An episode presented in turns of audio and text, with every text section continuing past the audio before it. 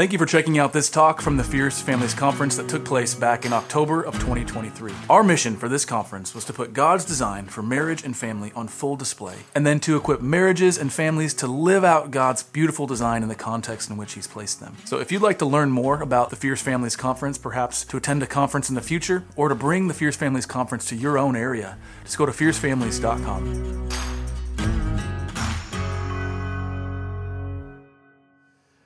This is really a joy. It's finally happening. My wife and I, Selena, you all know and love her. She is the star of the show. I don't know where she is. Salty and sweet, oh, but a treat. Uh, and uh, yeah, so this is truly a, a, a longing fulfilled. So thank you for being here. We pray that it blesses you. Let's pray. Father in heaven, you are forever holy, good, loving, and true. In your gracious generosity and providence, you have given us the institution of family. And we are here to contend and strive for what you've made in a time and culture when, as a society, we've rejected what you call good and we've rebelled against what you call holy. So I pray that you would strengthen us and enliven us and enlist us to fight for our marriages and our families, but also for family as the good institution you have made. May this time bring honor and glory to you. In the name of your Son, Jesus Christ, we pray. Amen. Amen. We are a society in free fall. And the disintegration of the family is both a symptom and a cause.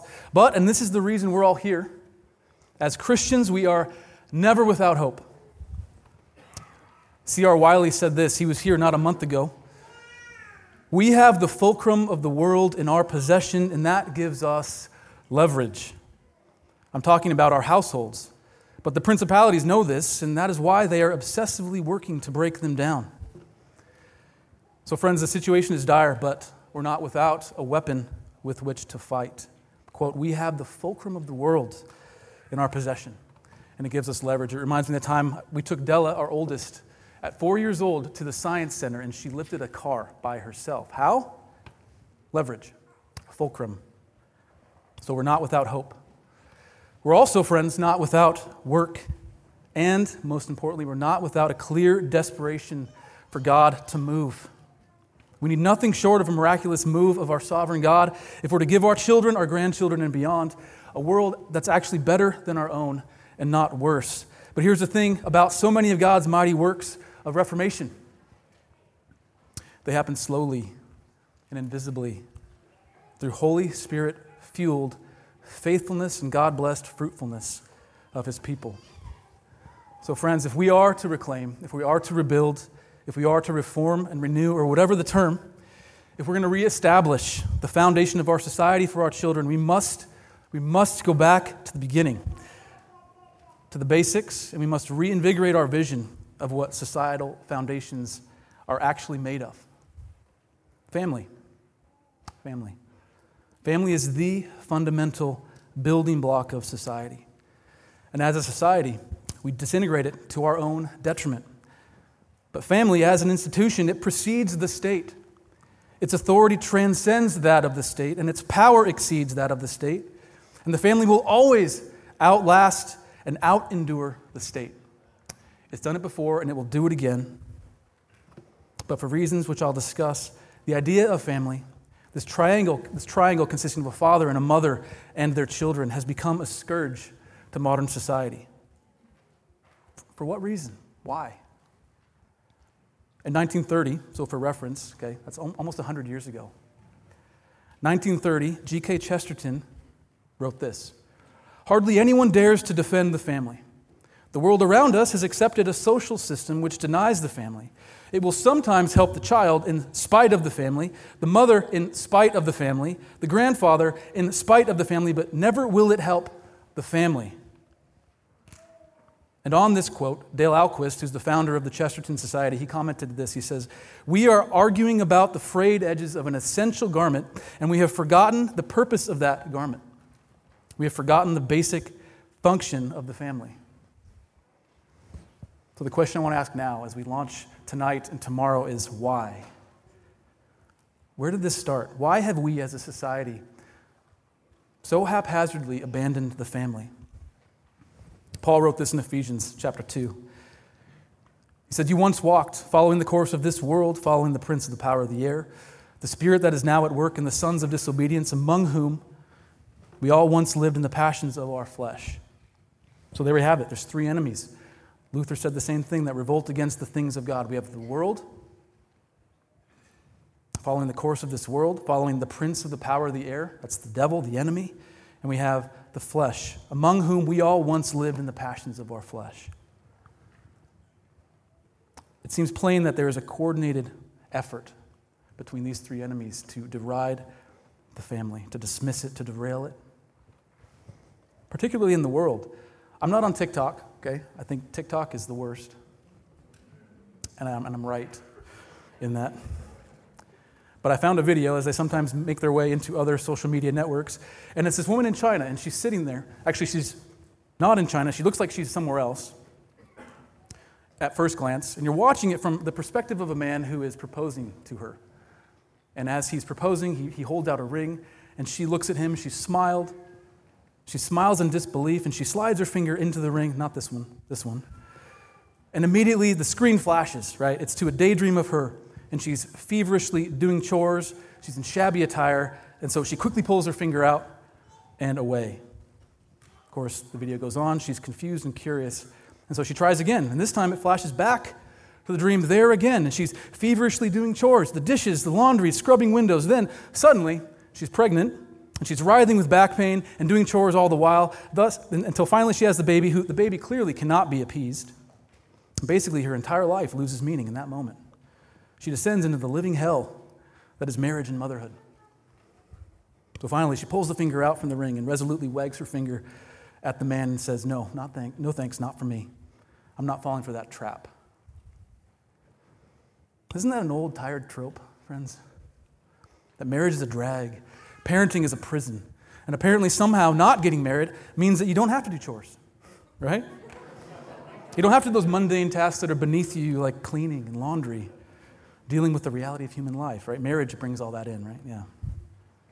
But the thing that struck me the most, the most about this video, and we're talking about who's warring against marriage, is that though the woman was clearly white, she was Caucasian, her surroundings were, were, were not Western. Hear me out. I looked closer. I'm watching this thing. I paused it. I zoomed in.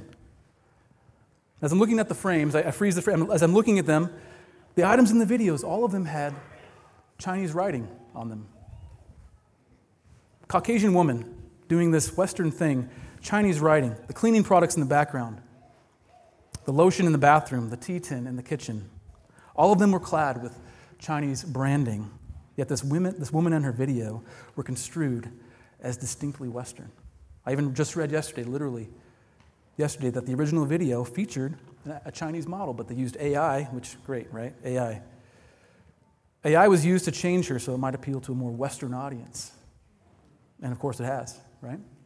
The video has since racked up millions of views, but it's now erased. And guess who's viewing it? Who's viewing it? There are kids, our friends' kids, the kids in the schools that our kids are supposed to go to. The point I'm trying to make is somebody made this video, friends. And I can't say for sure, but for some reason it went viral on TikTok. It's the most popular app of our day among our most impressionable demographic. Given the country of ownership and what might be gained by destroying the West, who knows? I'll let you connect the dots. But here's the thing this is just one example. This is just one example. Our own nation hates the idea of family just as much. Our own nation hates the idea of family. It's a long play that began in the 60s.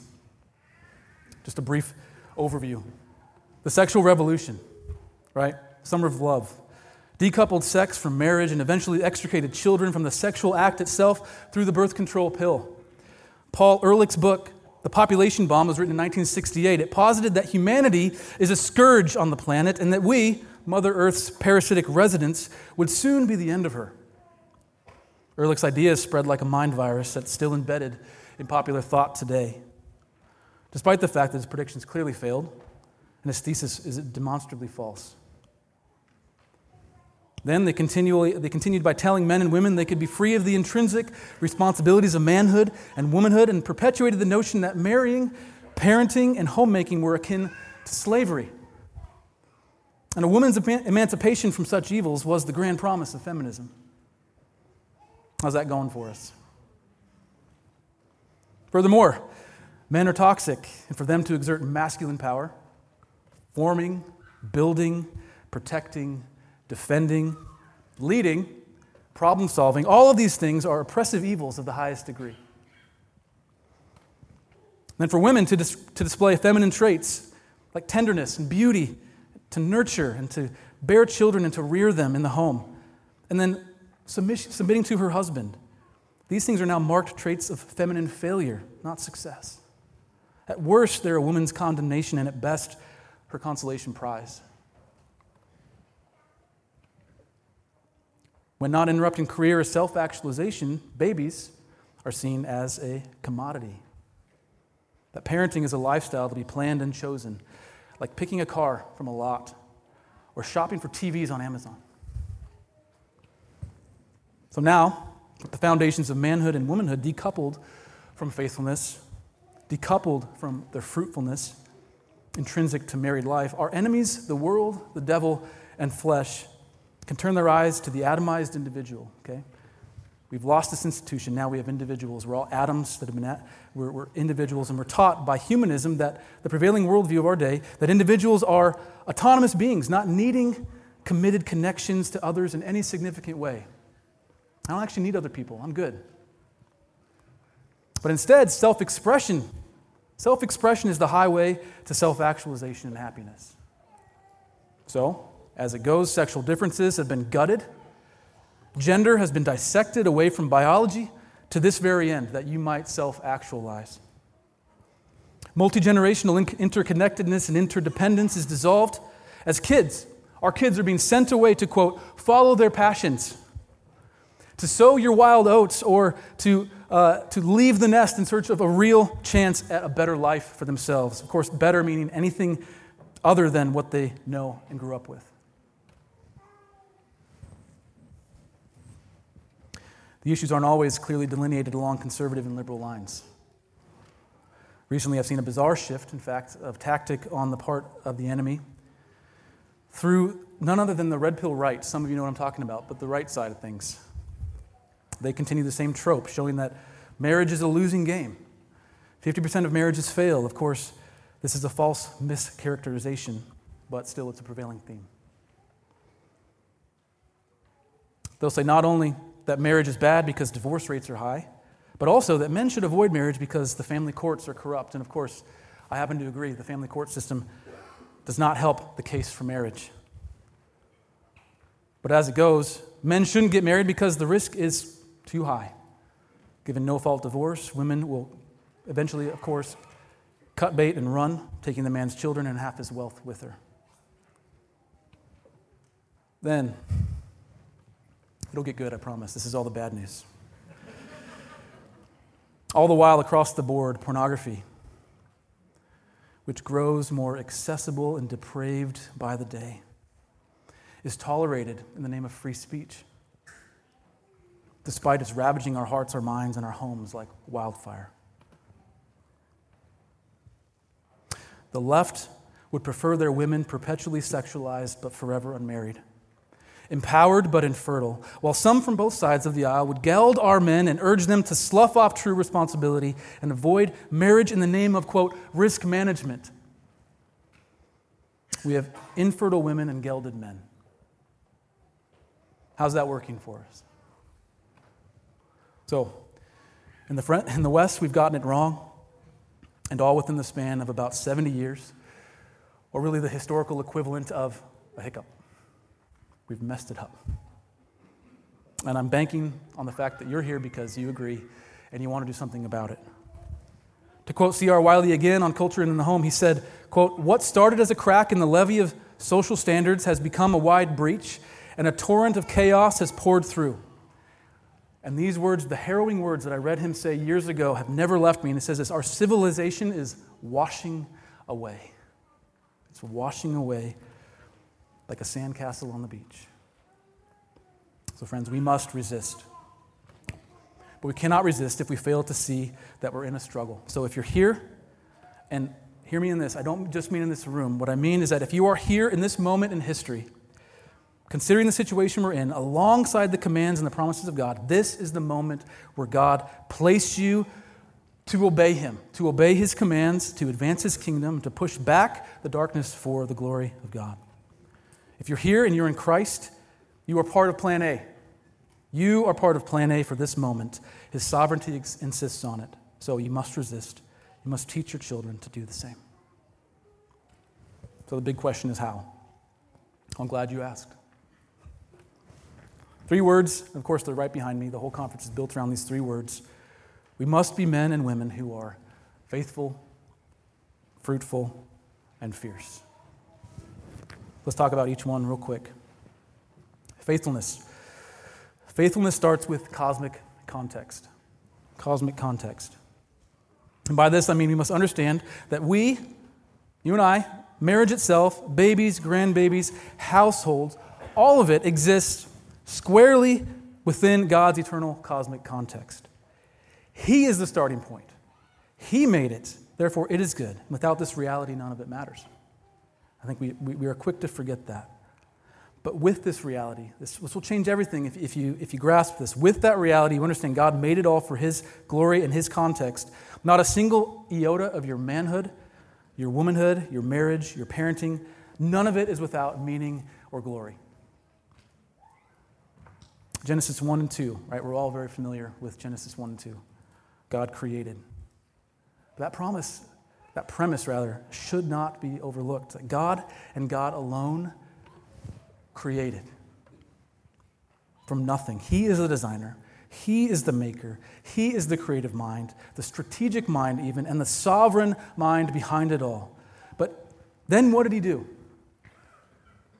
So, the very first thing God created after creating man and woman is that he instituted marriage. Right? He said, Now, you're married. But then, hear this he didn't, he didn't actually create the family. Instead, what did he do? He delegated it. He made the man and woman, he made the two one flesh. Then he said to them, You go. You be fruitful. You multiply. The fruitfulness is in the faithfulness. And certainly, fruitfulness in this way and multiplication in this context are very clear. In other words, God was saying, What? Make babies, make lots of, it. fill the earth, multiply. But here's a question Is that the only fruitfulness we see in Eden? Surely their fruitfulness extends even further into the garden itself. After all, they were placed among the flora and the fauna for more than just navel gazing and sipping martinis by the swimming hole, right? They had some work to do. In the garden, everything that bore fruit did so as it was crafted and commanded by their Creator to do. There was nothing that bore fruit that was not, that was not designed to and commanded to do so. Like begets like. Orange trees bore orange trees only as orange trees can. Lions bore lions as only lions can, and fish and birds alike laid eggs to bear their own kind as only they can. In the same way, Adam and Eve were called to bear fruit as only a human couple can. This extends beyond just babies. The first household was a couple bearing children, but it also involved these things cultivating the land, building, forming, and filling the spaces of the garden, exercising dominion and stewardship, worshiping in perfect communion with God, and bearing God's image his imaged glory in them with perfect, untainted fidelity.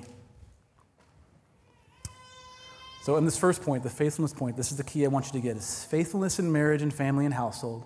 It must, must, must be firmly rooted in the cosmic context of the garden. God created it, not man.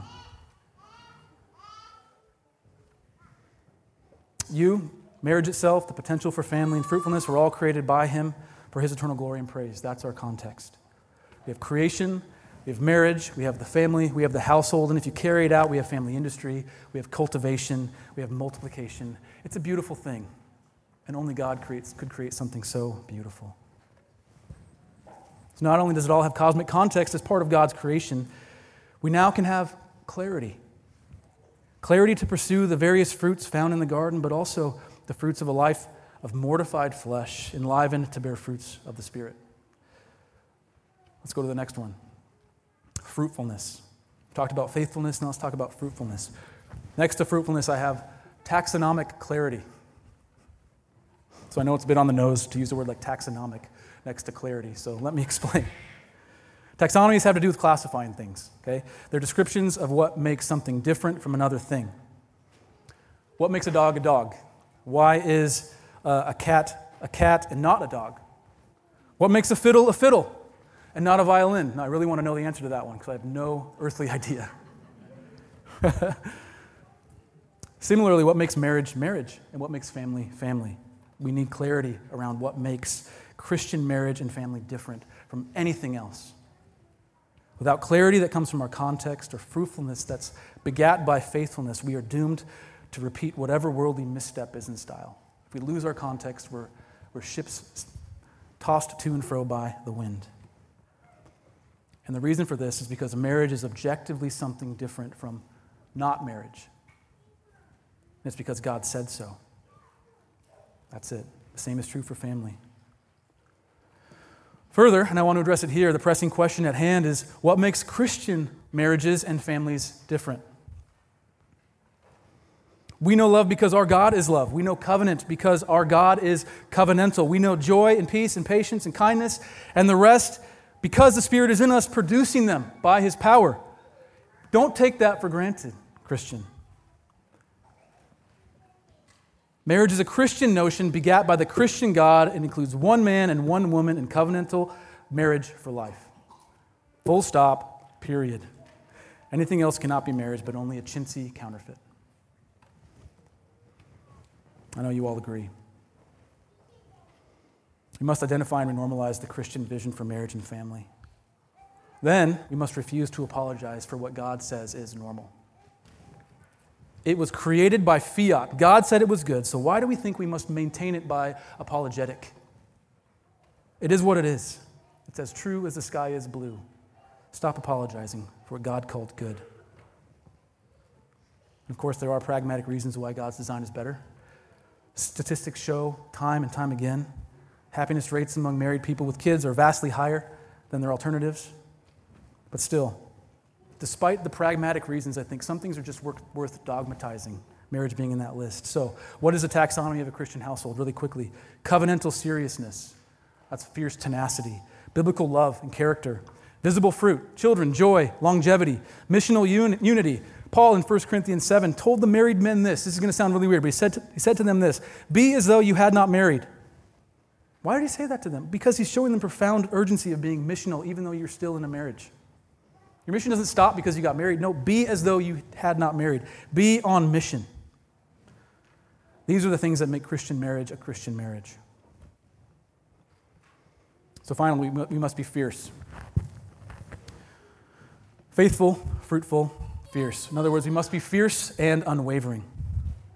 And believe it or not, I didn't have to shoehorn that word into the event because we, we actually use that word now more than we did then. And we mean it more now than we mean it then. As, as, as we started it, Selena and I coined this phrase that's kind of driven us throughout the last decade of our ministry is that marriage takes a fierce tenacity that never gives up and never gives in. You might have heard us say it in the past. Well, the same goes for parenting and multi generational thinking. Friends, it's not for the faint of heart. It's not for the soft of hand. It takes grit and work and love and care like nothing else. And that's the fierce tenacity part. But what about the never gives in part? What about that? Holding our ground as spouses and parents and families and churches and cities takes a new sort of fierceness to refuse to let the postmodern epistemological and ideological rot encroach where God hath spake. In other words, have we let the culture tell us too much about what God said was good? Have we given ground without realizing it? And is the fruit of that rot in our marriage? It ought not be. You are the ones who must hold the line in these matters. In these matters. It's you. There's no one else. Men, we had an awesome time this morning. Some of you, we looked at various aspects of biblical manhood. Here's my exhortation to you live it. Don't leave it here, live it. Ladies, you heard from other ladies about the glories of biblical womanhood. Stand in those glories without reservation or apology. They're your glories because God has given them to you for His glory. Stand in them. Couples, I get that marriage is difficult and it requires work It requires patience to make it good. I get that there are seasons of dryness that feel like they're never going to end. I've been there. I get it. But fight all of that with the fierce tenacity that comes from knowing the one who made you, who crafted marriage itself as the magnificent cathedral of his glory that it is. This same one who fits you together, one for another, and called you once to now one. So fight fiercely, not just to hold it together, but because the glory of your blood bought marital health is a type of glory that honors God, okay? But it also graciously spills over onto you and your kids through every blessing befitting a godly home. It's just better. It's just better. But the fight doesn't stop there. And I'll wrap up. Given everything I said at the beginning of this talk, there's no doubt that we are fighting a 100 year war. Tomorrow, I'm going to talk about discipling dissidents, and that's this 100 year war in mind. But our hope of cultural shift rests in this the quiet, thankless, faithful moments of daily marriage and parenting. But this moment man- mandates, the one you now occupy, that we jettison the myth of neutrality and see the onslaught of the household for what it is. And then we must take up arms and we fight. We resist. It all sounds very grandiose, but that's where things get less grandiose immediately. Is we don't fight through picketing, we don't fight through protest, we don't fight through legislation. Those things are good. Go for that. But in general, we fight in this way by being faithful and fruitful in God's good design. That's it.